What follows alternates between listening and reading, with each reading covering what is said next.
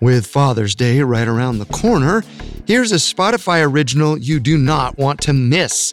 It's called Devious Dads, and it shines a light on the men who let their wicked ways ruin the lives of so many, including those who love them. Every Sunday on Spotify, discover the world's worst serial killers, hitmen, cult leaders, and schemers who also went by a different title Dad.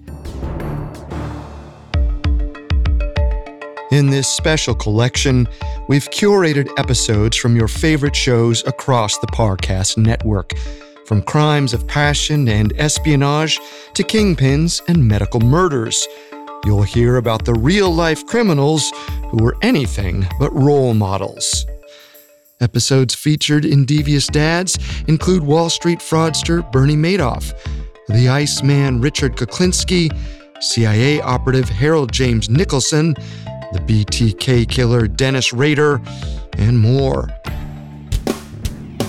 For 10 weeks, find out about the men who are far more flawed than fatherly, destroying anyone who stood in their way, even their own families.